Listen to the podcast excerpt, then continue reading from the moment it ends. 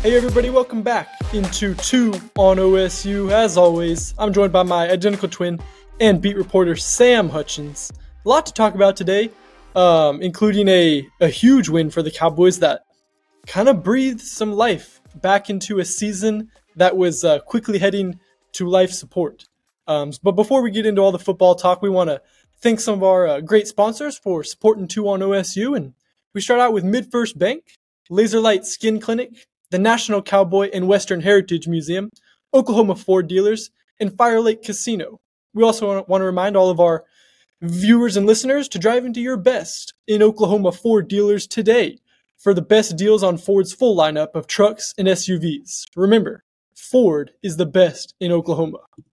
Sam, what's going on?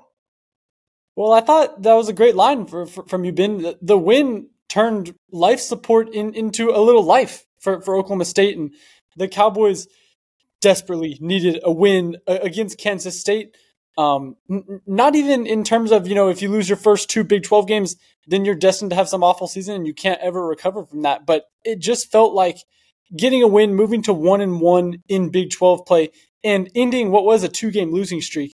It felt like that was huge for morale. I mean, if you saw a Twitter post game, Mike Gundy is breaking out his dance moves that are reserved for big games. So it really did feel like the, the Cowboys got a big win, and um, it, it was an upset win. But there's just something about Mike Gundy as a home dog that that he really excels at, and um, it, it, felt been a little bit like one of those kind of classic Gundy performances where you don't exactly know where the the points are going to come from or how Oklahoma State's going to win. But I mean, you called on the podcast. I sure didn't, but you called it, Ben. Oklahoma State would win. So um, the the win felt maybe coaching influenced. We've heard these last few weeks about how oh you know Gundy will go up to the podium and say I got out coached.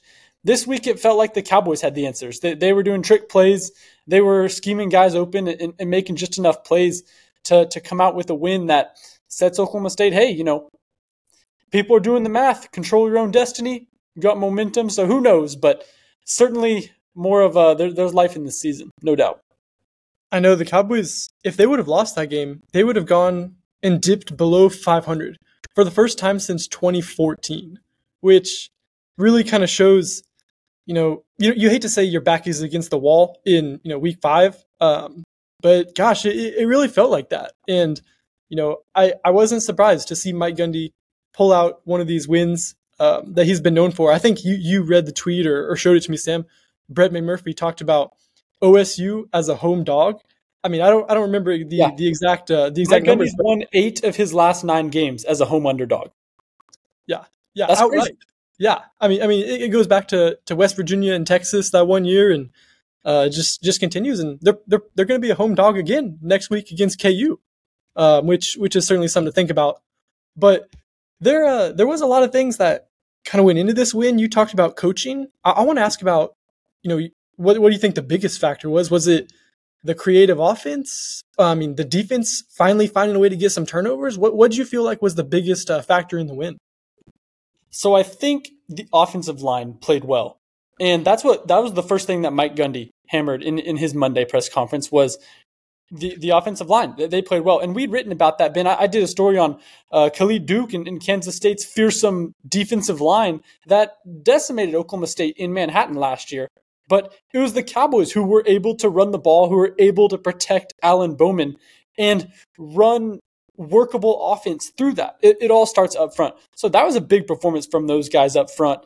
And um, it's kind of something that PFF backs up. Dalton Cooper played especially well, um, grading out in the advanced analytics. So, yeah, when you protect Alan Bowman, when you get Ollie Gordon, Jaden Nixon, Elijah Collins holes to run through, good things can happen for Oklahoma State. And um, to me, that was maybe one of the big surprises of the year. If you, you look at what the offensive line had done up to that point, kind of viewed as as a, a group that had struggled generally overall, and to go and turn around and have a big performance like that at Kansas State, Bowman was not sacked. Um, so eh, to protect him and create holes for for Ollie Gordon and company, big, big, big time by the offensive line. Sam, you can forget sacks. Um, Alan Bowman wasn't hit by K- by Kansas State's pass rush. There were no quarterback hits registered by Pro Football Focus, and yeah, you know it, it was obvious that you know, you can just watch with your own two eyes. Yes, like Oklahoma State's offensive line protected Bowman a lot better. It was the highest grade OSU's received in any area uh, this season. Is their pass protection grade against uh, Kansas State? So certainly, I, I think that has to be one of the biggest reasons why. I mean, it didn't automatically mean that Alan Bowman had great numbers. His numbers weren't up from that, but Mike Gundy said it allowed the Cowboys to stay balanced. It allowed the run game to play. You know, Kansas State couldn't uh, put put a bunch of guys in the box and stop Ollie Gordon. So there's a lot of things that went into keeping the offense balanced and, and going into the win. Yeah, and again, just adding the context to that, Kansas State's a really good defensive team, especially rush defense. They they were, I think, top five in the nation in yards allowed per rush, and top six in the nation in rushing yards allowed per game. So the Wildcats, they've been shutting teams down on that front. Um, so so for the Cowboys to to keep their quarterback upright and and rush the ball well, very impressive and, and honestly very surprising.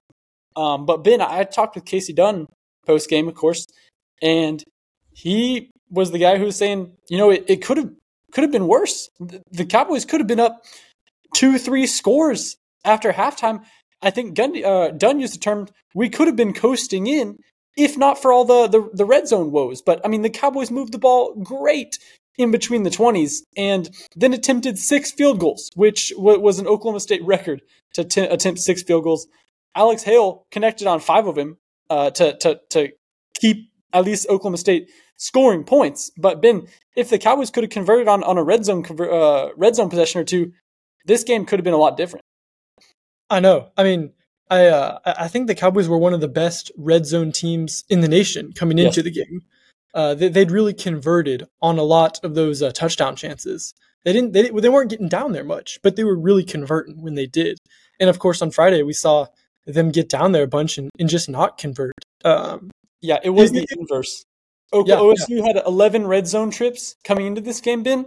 They scored touchdowns on nine of them, and the other two were field goals. So they'd scored on all 11 and mostly touchdowns which uh, was behind Florida State and Colorado, I think, for, for number three nationally. I had that in a story I wrote on, on game day too. So kind of a an extreme inverse to, to flip that on its head. Um, and Gundy would be the first to tell you post game. He said it. That's not a sustainable strategy for winning. Is kicking six field goals and you know trading seven for three every time. But it, it, it was enough to, to suffice for Oklahoma State. So I guess shout out credit Alex Hale for a big game where his only attempt, another chip shot, w- was blocked. Yeah, it's going to be something to watch how the Cowboys do in the red zone against the Jayhawks because they were so good. And then we we we were asking all the questions today. What happened in the red zone? And and Mike was was pretty straightforward. He said they kicked our ass. I mean, and he said that on Saturday too, or on Friday too. So uh, I mean, I, I, can't imagine those those linemen. You know, those, those guys are going to be motivated. I think to get out there and and, uh, and, and go kick some Jayhawk butt too. Uh, I I could certainly see that turning around next week. Sam, uh, another guy who was kicking a lot of butt was Nick Martin, dude. I haven't yeah. seen a defensive performance like that. I mean, around here, uh, it, it, was said post game maybe since you know Malcolm Rodriguez, 17 tackles for Nick Martin. Uh, what what did you think about his play? I know early in the year he was a guy that, that Pro Football Focus had highlighted. He was one of those guys missing the tackles early in the year. You know, when, when the Cowboys, it felt like that was the struggle on the defense for two or three weeks was they were missing tackles. And then Nick Martin was just flying around yesterday. So uh, I think, Ben, a lot of that could be just being a young guy, getting more experience. And, um, you, you know, it, it really shows it's kind of an exponential leap when, when you, when you have so little experience. Um, what your, what was that? The sixth game of the year um, compared to the first game of the year looks like. But yeah, no, Nick Martin was all over the place, especially important now that Justin Wright has redshirted out for the year, uh, taking a medical redshirt. That's right. And the Cowboys were, gosh, like Justin Wright, just a guy who has not been able to catch a break since coming to Stillwater. He he got hurt uh, on like the, the third or fourth play of the opener and thought he was done for the year. Of course, I love Justin Wright telling everybody what's going on medically with his tweets. Yeah. I mean, I, I, I wish every uh, college football player were was that transparent about it. But Justin Wright, uh, he returned against Iowa State and, and, then got hurt again in the bye week uh, as as the Cowboys were, were were ramping back up. So we don't expect Justin Wright to be back uh, the whole year. Of course, medically redshirted. Um, but that's not the extent of the injuries, Sam. There was another big one on the Cowboy offense. That's right. De'Zhaun Stribling uh, out for the year too. I think I think Mike Gundy, obviously not as transparent as Justin Wright, just said he's got a hand thing. Um, but but Stribling was in a cast. When you're a receiver, being in a hard cast, not a good thing. Um, uh, of course not. So uh, Stribling, he he's out for the year too. Ben, that, that was confirmed, and that's maybe not a name that a ton of Oklahoma State fans know. You know, he kind of popped in, in a couple I, games. They, of course, dude, they know it. I mean, he's the been opener. the best guy. Like, if you don't know Stribling by now, what what have you been doing? I, well, I think. But, but, what I'm saying, Ben, is he, he's transferred and he kind of popped a little bit, but you're waiting for this guy to, to explode onto the wide receiver one phase. And from what we talked about with Mike Gundy, it kind of seemed like that's what they were expecting, right? Um, so I, I guess that wasn't the, the exact right frame of words, but trust me, you, we would have gotten to know exactly what De'Zhaun Stribling is about. He would have been a huge part of this team, and he's out of the picture, done. Um, so transfer from from Wazoo that, that, that's that's a big loss for Oklahoma State with, with this injuries, especially if you consider back to even Arlen Bruce. Ben, I know we've had conversations with, with Mike Gundy about this. Um, walking off after after press conferences, reporters just trying to get a feel for what Arlen Bruce would have brought to the table. And Bruce, he too would have been a, a pretty big part of this team that the Cowboys were maybe circling, relying on, uh, projecting in the preseason. So with uh, with Stribling's loss and, and, not having Bruce, this wide receiver corps definitely looks different from how the Cowboys planned it six weeks ago. Yeah, and one of the guys who we've been talking a lot about is Brennan Presley, and kind of how he's been a little absent. Uh, we, we just haven't seen he, he's he's not been a super involved piece in the Cowboy offense yet. And maybe it was because, you know, Stribling's on the sideline, but he really seemed to get a lot more involved on Friday against K State with the the wide receiver pass and all sorts of trick plays. I think there was a reverse in there. And BP ended up catching four passes for 40 yards, which might not seem like much, but that's his biggest that's his second biggest output of the year is is Brennan Presley for 40 yards. So yeah, without Stribling, I mean, Brennan Presley, we've been talking about it for a while. He's going to have to kind of really step up. Yeah, and you're right. That's not even a lot for Brennan Presley standards. We've seen what that guy can do. He can go for 150 yards in a game and have two touchdowns. And he's one of those guys, especially in the red zone Ben, that you look to as a, as a big red zone guy. Put him in the slot, have, have him run a, a stick route, an option route, and he'll get open down there in in in uh, in man coverage. But you're right. For for this year, it was a better game for Brennan Presley. Uh, he he had. I'll, I'll run it down for you, Ben. He had one pass, two rushes, four catches, and a kick return. So eight total touches, um, which was kind of the, the sweet spot that, that Mike Gundy indicated. Um, he, he said today in, in his press conference that they want to get Brennan seven or eight touches a game. And the way that they're doing that is with pre snap motion, which I, I, think that's that's been a talking point among just OSU fans in general. Is man, good things tend to happen when Brennan Presley's motioning around in the backfield. So um, Gundy estimated today that Presley was in motion for 20 of, of 75 plays against Kansas State, and he said it's just easier to to scheme up guys to get the ball like that instead of sticking them on the on the line of scrimmage where, where defenses can adjust coverage and focus that way. So I guess that's how, how they're trying to get Brennan involved is, is pre-snap motion. Yeah, and I think another interesting part of this is okay, you have Brennan Presley, we all know what he is, but you know, Rashad Owens, uh, Talon Shetron, Jaden Bray to a, to a certain point. Those guys are are also going to become, you know, more under the microscope now that now that there's no WR1 uh, with Stribling out. So it's going to be important. I mean, Rashad Owens got involved uh, on Friday, and we've seen Bray get out there and Shetron too. So who knows? It, it, it might be one of those kind of rotations, Sam, where it's not just one guy. It might be, you know, you'll see Owens have a big game and then, you know, Shetron. So, so I, I don't think one guy is going to really step up and replace, um, uh, uh, De'Zhaun Stribling in that aspect. I think it's going to probably be kind of a, a, a rotating thing of of one of these guys is, is going to kind of have a good game and then maybe disappear a couple weeks. That's just that's just kind of how I think it's going to go if I had to throw out a candidate, I'd, I'd say maybe the most likely is Jaden Bray. He, yeah. He's the he's the person I've been most impressed with if, from from that trio of uh, of, of Owen, Shetron, and, and Bray.